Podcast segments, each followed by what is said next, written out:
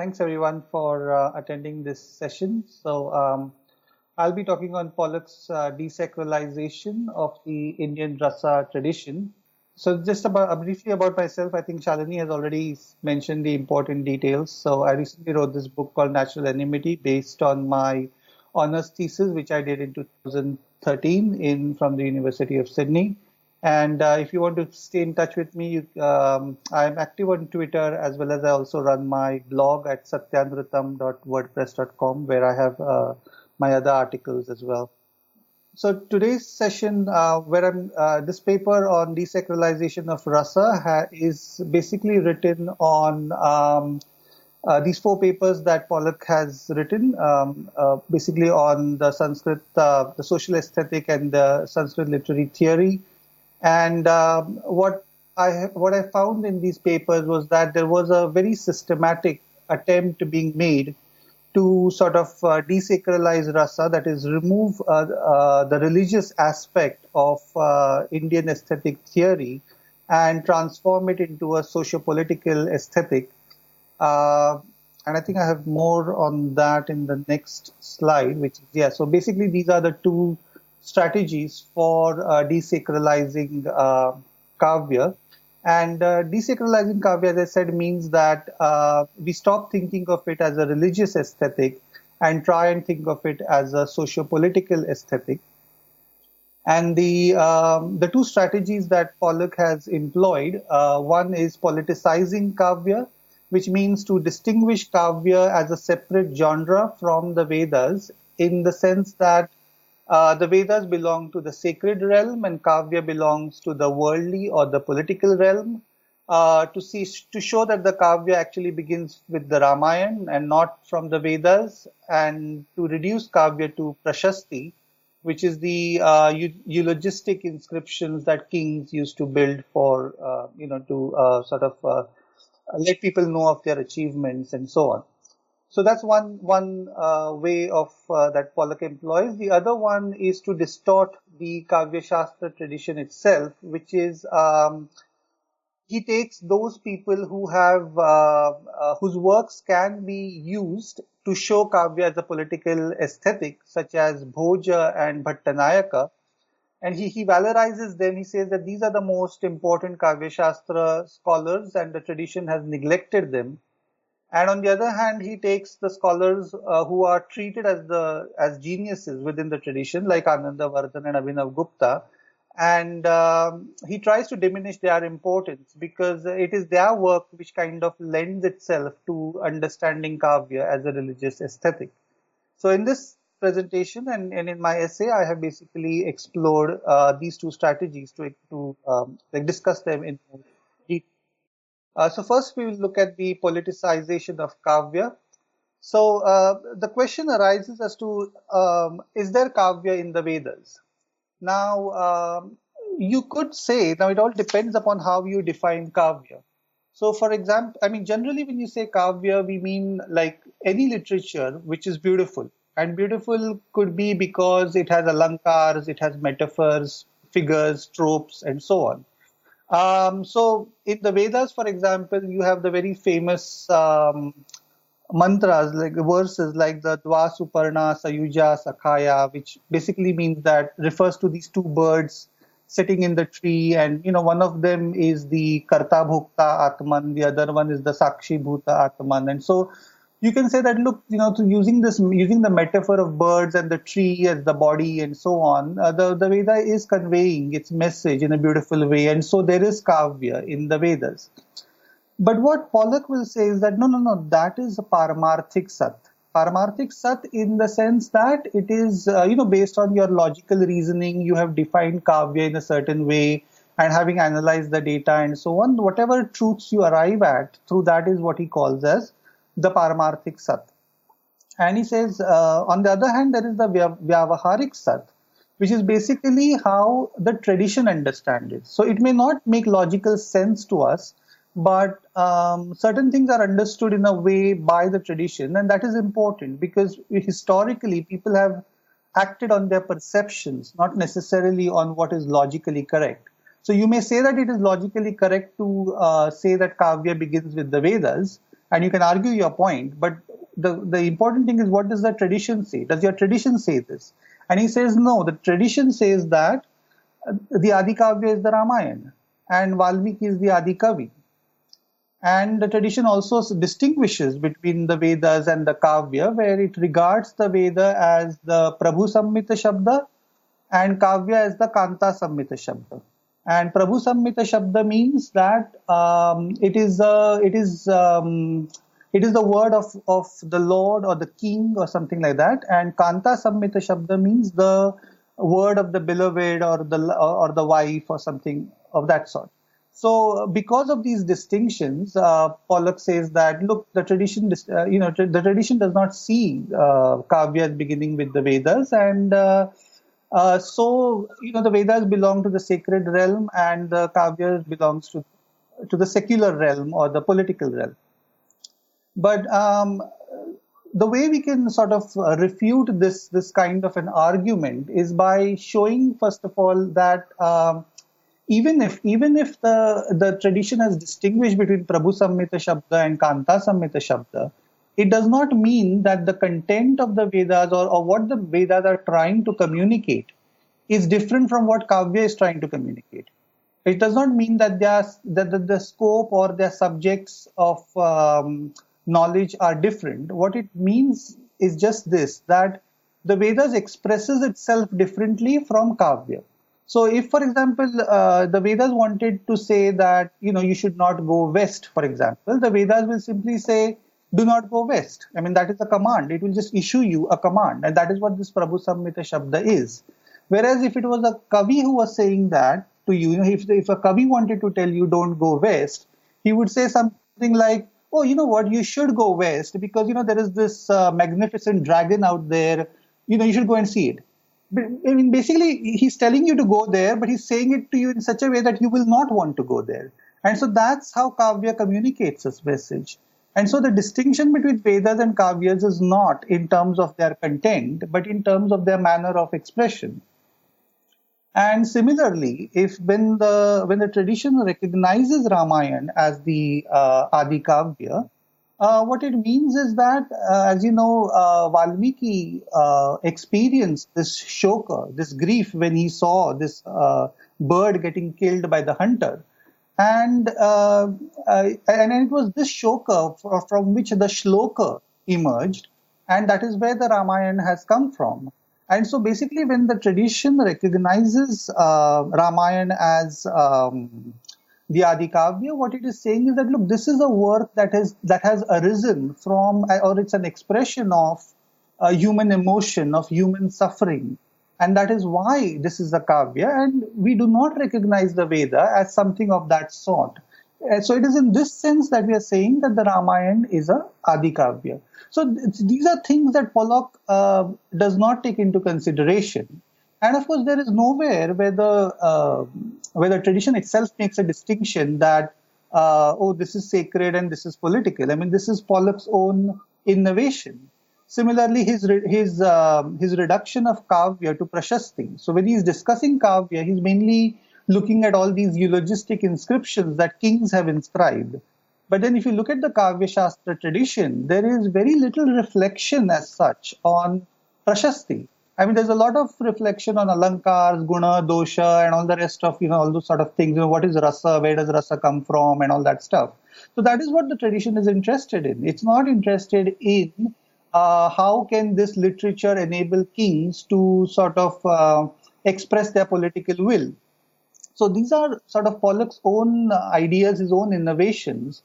And that's fine. I mean, if you want to have these sort of ideas, that that's one issue. But to say that the tradition is saying these things, I mean, that's uh, that's what he's trying to do because he wants to avoid the charge of uh, Orientalism, and so that's I mean that's uh, it's it's out of that uh, for, for that reason that he feels he feels compelled uh, not only to assert his his own ideas but to show that these are endorsed by the tradition itself.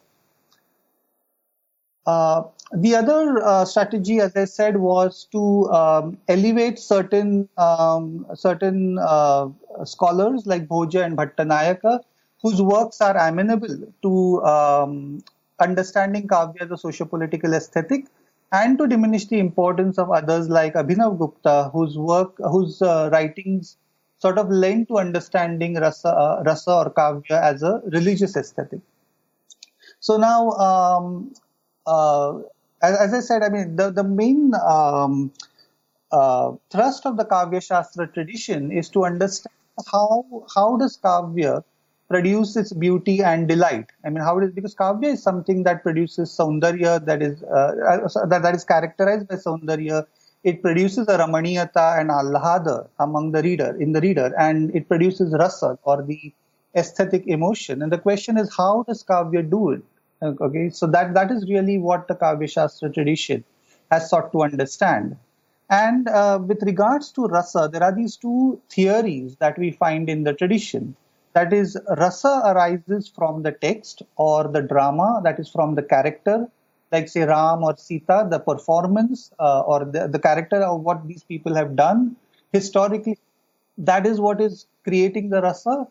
And the other theory is that uh, of readerly Rasa, which is to say that um, Rasa arises in the reader. Not, it does not ar- arise from the text, but from the reader's grasp of the text.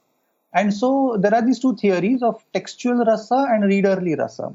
And of those, of these two things, we see that textual rasa kind of lends itself to a political aesthetic, because then you're saying that, you know, a text is written in a certain way so that it produces a rasa, and through its rasa, it kind of influences people to act in certain ways. And so the textual rasa can, sorry, can lend itself to a political aesthetic, while the readerly rasa, which, which lays emphasis on the reader and how the reader understands the text, uh, lends itself to a religious aesthetic. And so, as I said, uh, Pollock's main aim in studying the Kavya Shastra tradition is to uh, valorize those scholars uh, who emphasize the textual rasa, like Bhoja and Bhattanayaka, and to diminish the importance of scholars like Abhinav Gupta, who focused on readerly rasa. Uh, Anandavardhana was a, was also textual rasa, but that's a complication to which I'll come uh, subsequently. So we'll see how he devalorizes Anandavardhana and Abhinav Gupta first. Um, so Anandavardhana is famous for his uh, Dhvani theory, which is uh, which says that Dhvani is the Atman of Kavya, or that uh, it is because it is through Dhvani that rasa is produced. It is Dhvani that creates beauty in Kavya. And what Dhvani means is that the expressed meaning is contrary to the intended meaning. So uh, this is one example of Kavya there before you. Um, you're free to go wandering, O holy man. The little dog was killed today by the fierce lion making its lair in the thicket on the banks of the Goda River.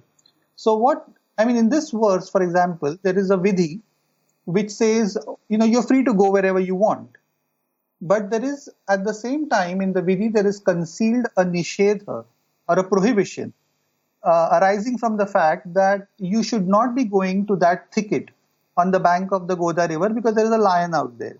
But you are not, you you haven't been told in so many words, don't go there. It is just that you are, you know, in, in fact, what, what you have been told is, you know, you can go anywhere you want. So, um, But but at the same time, because of this concealment of this prohibition, that is why why um, Anandavardhana says this is this is Kavya. This is what is what creates beauty in Kavya. That is your express your uh, sorry your expressed meaning is you are free to go anywhere, but your intended meaning is don't go to that thicket. Okay, and this is the linguistic suggestion which uh, Anandavardhana has called as Dhvani, and what is what he says is is the basis of beauty. But um, now Abhinav Gupta, whose Lochana is a commentary on the Dhvanyaloka of Anandavardhana, where he has laid out his um, Dhvani theory, um, it sort of, when it is interpreting this particular verse, he says that this verse was actually uttered by a woman who was trying to conceal her meeting place um, where she was supposed to meet her lover. So obviously she, she does not want people to go there, and that is why she is saying this. Now, uh, there is nothing, I mean, this is what Abhinav Gupta said, and this is how the Kavya Shastra tradition has basically understood this verse. But what Pollock is saying that, look, there is nothing in this verse that says that this was uttered by a woman for this particular reason. And he's, he kind of picks up on that. You know, from, so how did Abhinav Gupta understand this? Why has the tradition understood this verse in this manner? And in fact, for him, that is the suggestion that, that what the verse is trying to get at is the loose and devious character of women. That women say these kind of things because women are these adulteresses and they have all these affairs and they want to conceal their, the, the, the, the hiding places from, from everyone else. And so what this verse is trying to tell us is is, is basically a, a sort of a, um, a comment on women or a comment on the character of women. And it is not so much a linguistic suggestion, but it is a social suggestion. It's a socio-political suggestion. It's a way of, you know, gender oppression or something by by uh, uh, dehumanizing women or something like that. So for him, suggestion is basically social, not linguistic. And that, uh, you know, uh, people like Abhinav Gupta and Anandavardhana and the rest of them, they have um, sort of uh, not realized the sociality of the text. Uh, but instead focused mainly on the linguistic aspect of it. And, and so uh, in this way, he's trying to sort of say that, look, the tradition has flaws in it. Like, because, because the whole point of literature is to communicate a socio-political message. This verse is also doing that. But this is not what the tradition studied. The tradition is kind of obsessed with the linguistics, and a result of which it becomes blind to its sociality. So this is how he sort of tries to uh, diminish the importance of these these scholars, that they did not study their subject properly. Um, on the other hand, there is uh, Bhoja, and uh, Bhoja, who has written the Saraswati Kantavaranam and the Shringara Prakash mainly. Um, and what Pollock, now Pollock is very impressed with Bhoja, because Bhoja, you know, he makes all the right noises on this, because he says, well, Kavya is for the maintenance of socio-political order. The whole point of Kavya is a command, which is to sort of uh, um, uh, uh, so sort of send a signal to the to the audience on how they're supposed to behave in, in the world. Uh, the hero is a socio-moral agent. He's, his his behavior kind of encodes the socio-moral norms and so on. And and, and and this is really what Pollock wants, and he sees this in Bhoja's theory, and his his and he therefore projects Bhoja as the champion of the original tradition. That is, this is what, what the Kavya Shastra tradition was originally about. Uh, it was originally about a socio-political aesthetic. But then there occurred this Kashmiri revolution, as he calls it, uh, which is sort of like an aberration. You know, uh, it happened, he says, because um, of the, the decline of the civic uh, courtly ethos in Kashmir. And by, by Kashmiri, because Abhinav Gupta and Anandavardhana are both from Kashmir. So that's what that Kashmiri revolution refers to. And uh, it happened, as I said, according to Pollock, because uh, there was a decline. And, and and he has discussed that in detail in his uh, Death of Sanskrit. And I think in the last uh, conference, Manodnya Shastri uh, and others who wrote on the Death of Sanskrit have already pointed out the issues with that sort of thesis. But uh, anyway, but that is that is basically Pollock's, that, that that's the way Pollock tries to sort of um, uh, establish that the whole point of Kavya Shastra was to study Kavya as a socio-political aesthetic. Now, uh, what is ironical actually in all this is uh, Neil Delmonico, who is another uh, uh, another American scholar uh, of Kavya Shastra. Uh, he has in fact uh, written a thesis saying that uh, Rupa Goswami, um, uh, his his religious aesthetic. I mean, Rupa Goswami, as you know, is the is the great uh, Gaudiya Vaishnav scholar, and um, uh, he's written a lot of work on Rasa. And uh, his religious aesthetic is actually based on Bhoja's, not on Abhinav Gupta's. I mean, usually one thinks of Abhinav Gupta as the basis of religious aesthetic in India, but but even in Bhoja there is a religious aesthetic, and, and this is what has led to Rupa Goswami's works. Um, now, uh, Pollock, Pollock knows this because uh, because partly Delmonico supports his thesis that uh, Bhoja has been neglected in the Kavya Shastra tradition. And uh, Bhoja has been neglected in the Kavya Shastra tradition, so he's uh, he's happy that Delmonico has pointed that out. But at the same time, he says that uh, in the rest of his thesis, I cannot follow him, which is to say that, you know, and as much as Delmonico says that Bhoja also subscribed to a religious aesthetic and that was influential, uh, he does not want to sort of deal with that. So you can see how um, you know he, he he just like just as we saw in the previous case, that he just takes whatever is convenient to his narrative and ignores whatever he thinks uh, would go against it. Um, Bhattanayaka's case uh, is a bit complicated. Uh, I don't know how how much I will be able to explain it through this presentation, but I'll try. Uh, Bhattanayaka is um, actually the scholar in Kavya Shastra tradition who uh, first established the idea that rasa arises in the reader and not in the text. Now, as I said, readerly rasa is something that Pollock does not like, so Bhattanayaka should actually be his enemy. But the thing is, uh, Bhattanayak was an opponent of Anandavardhana's Dhvani theory. And uh, Bhattanayak's point was that, uh, see, uh, sorry, uh, Anandavardhana's point was that uh, rasa arises from the text. It arises on account of the Vyanjana Shakti, which is the suggestive power, as I said, or the Dhvani. And it is it arises as a as a Vyakti or a manifestation. So uh, there is no production of rasa, but rasa is already there, it just manifests itself in the text. And, uh, well, this doesn't really make any sense, because how does the text uh, uh, manifest rasa? Uh, and what, what Bhattanayak is saying is, because Bhattanayak is a Mimamsak, and as a Mimamsak, he does not uh, believe in any of this Vyanjana Shakti stuff. For him, there is only one Shakti in language, which is the Abhidha Shakti, or the direct expressive power or the denotative power of language.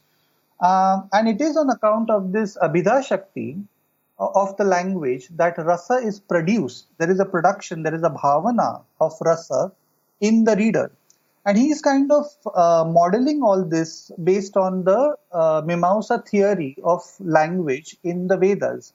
That is, the Vedas, by their language, just as I mean, just as the Vedas, by the sheer power of the language, inspires the reader to act, to perform certain actions. Um, in the same way, he says that the Abhidha Shakti of the text produces rasa in the reader, and there is no such thing as Vyanjana Shakti. Now, uh, so basically, what he's saying is that okay, rasa does arise in the in the reader, but it arises because of the Abhidha Shakti or the power of the language, or the power of the text. And that is why that is why um, Pollock is partial towards Bhattanayaka, because because even if the rasa is arising in the reader, its its central locus is still in the text, and that is what Pollock wants. But then along came Abhinav Gupta, and he ruined this whole thing. What, what Abhinav Gupta said is that yes, fine, rasa does arise in the reader, it does not arise in the text, but it is a Vyakti, it is a manifestation in the reader. It, rasa is not produced by the text in the reader. Rasa gets manifested in the reader on account of his, on account of the interaction between his own vasanas, that is his sarudayata, his rasikata, whatever, and its engagement with the Vyanjana Shakti of the text. So the text has a Vyanjana Shakti. The reader grasps that Vyanjana Shakti on account of his rasikata, on account of his vasana, and that is what creates within him that delight. And that delight is what is, is a sort of a semblance or is akin to the Brahmaswada. It, it's almost like a religious experience.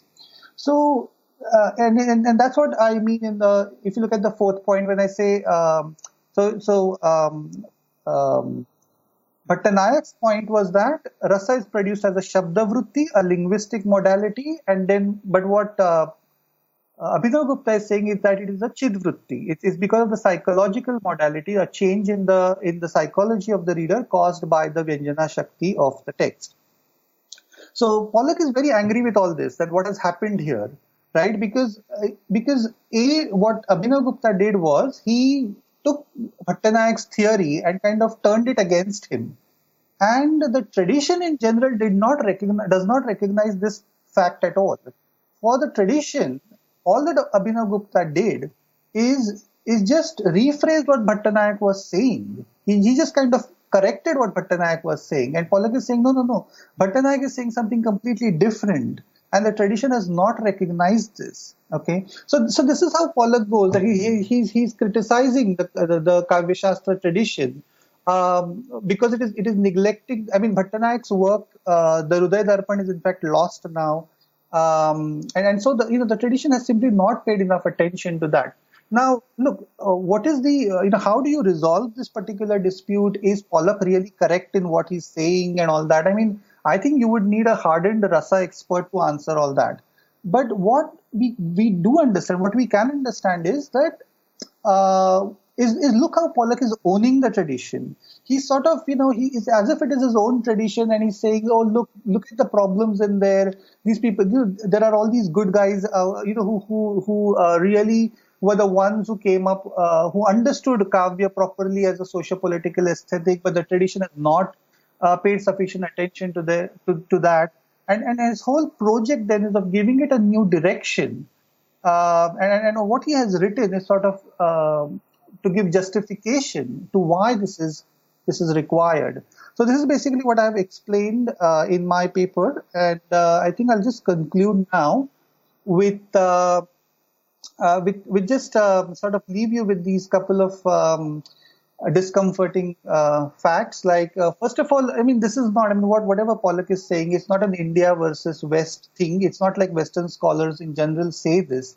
There are scholars like Daniel Ingalls and Mason and so on who have tried to understand Kavya as a religious aesthetic, and at the same time you have scholars like the Sam Trivedi and V K Chari who are uh, not comfortable with this religious aesthetics and who want to remove the religion religious aspect of all of Indian aesthetic theory.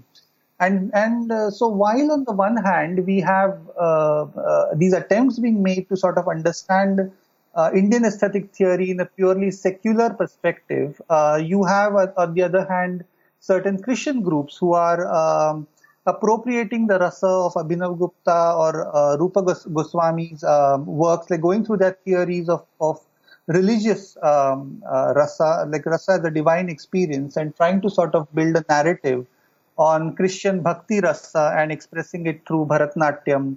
I think Rajiv, uh, Rajiv ji has, I think, mentioned that somewhere, and uh, I kind of uh, uh, hinted at that in my paper as well.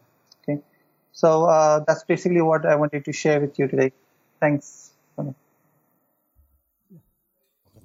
Hi, Shay. This is Ravi Joshi. Just to, wanted to ask you to elaborate a little bit on, this was a wonderful presentation, taught me a lot about uh, the subtleties of what you're trying to, you know, analyze and, you know, discuss. One thing is that uh, in the previous two presentations, we heard a lot about the connectivity of this with Bharatanatyam Shastra, and specifically with the, you're talking here about the text and the reader. There they were talking about the the the prekshaka and the patra, the, the you know the, the mm-hmm. viewer and yeah. the artist. So mm-hmm. can you give us a connection between both of them, and what where do you think it fits in with uh, Pollock's thing? Does it undermine what he's trying to do, or does it, you know? Thank you. Uh, okay, thanks, Ravi. Um, yeah, so basically, as I said, um, the, uh, for Pollock, uh, he wants he wants rasa to um, arise in the character or the text. That is important for him because uh, see the text because for from him, for him like, and in fact not just him but the whole Marxist literary theory is that text is something that the elite control, and it is through literature that they sort of normalize uh, oppression of the um, of the proletariat or whatever. Okay, I mean, why does the proletariat not challenge their oppression? It is because uh, they are brainwashed through literature and so on, so that they are um, uh, op- so they don't even realize it as oppression, and that's what happens. Through, and that is how. So, so Pollock basically wants uh, to show that text or characters and so on are deliberately constructed in the, in such a way by elites to uh, say uh, to uh, sort of um, um, send a certain socio-political message. But uh, the thing is, uh, within the Indian tradition, this has never been recognized. I mean, this, as I said, this is a Marxist theory. This is not an, an, an Indian theory. The Indians have never understood things in this way. They they don't see this function of literature at all. For them, literature and in general art in India has been seen as a as a metaphysical experience. And this is what, um, you know, the, the Atma of Kavya, I mean, initially uh, they thought that the, the, that Kavya was basically about Alankara and so on. But then, uh, you know, that was seen as Kavya Sharira, that is the body, just the external part of it, whereas the essence of Kavya, the Atma of Kavya, is its Dhvani, is its um, is, is the way in which it creates this aesthetic delight in the reader. And that is seen as connected with the divine experience. But that is something that arises in the reader. I mean, the reader has to be at a certain level. His vasanas, like what he has, his, his prarabdha and so on, has to be at a certain level that he is rasika enough to appreciate all this. So, so this is where the tradition is going. And Pollock has something else to say. He's, he's of course, based on Marxist literary theory. But as I said, the, there is a there's a second problem here, which is of Orientalism.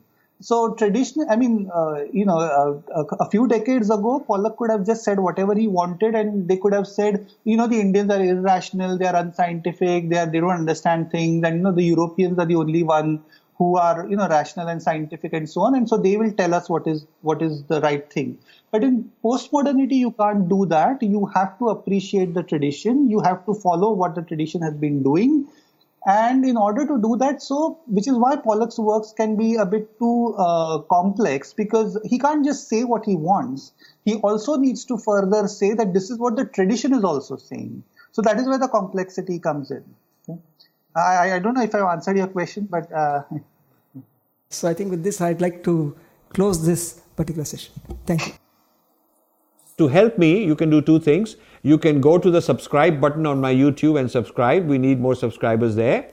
Uh, secondly, I get lots of emails on people saying, how do we donate? How can we help you? Uh, you go to rajiv malhotra dot com or you go to infinity foundation dot com and you can hit the donate button.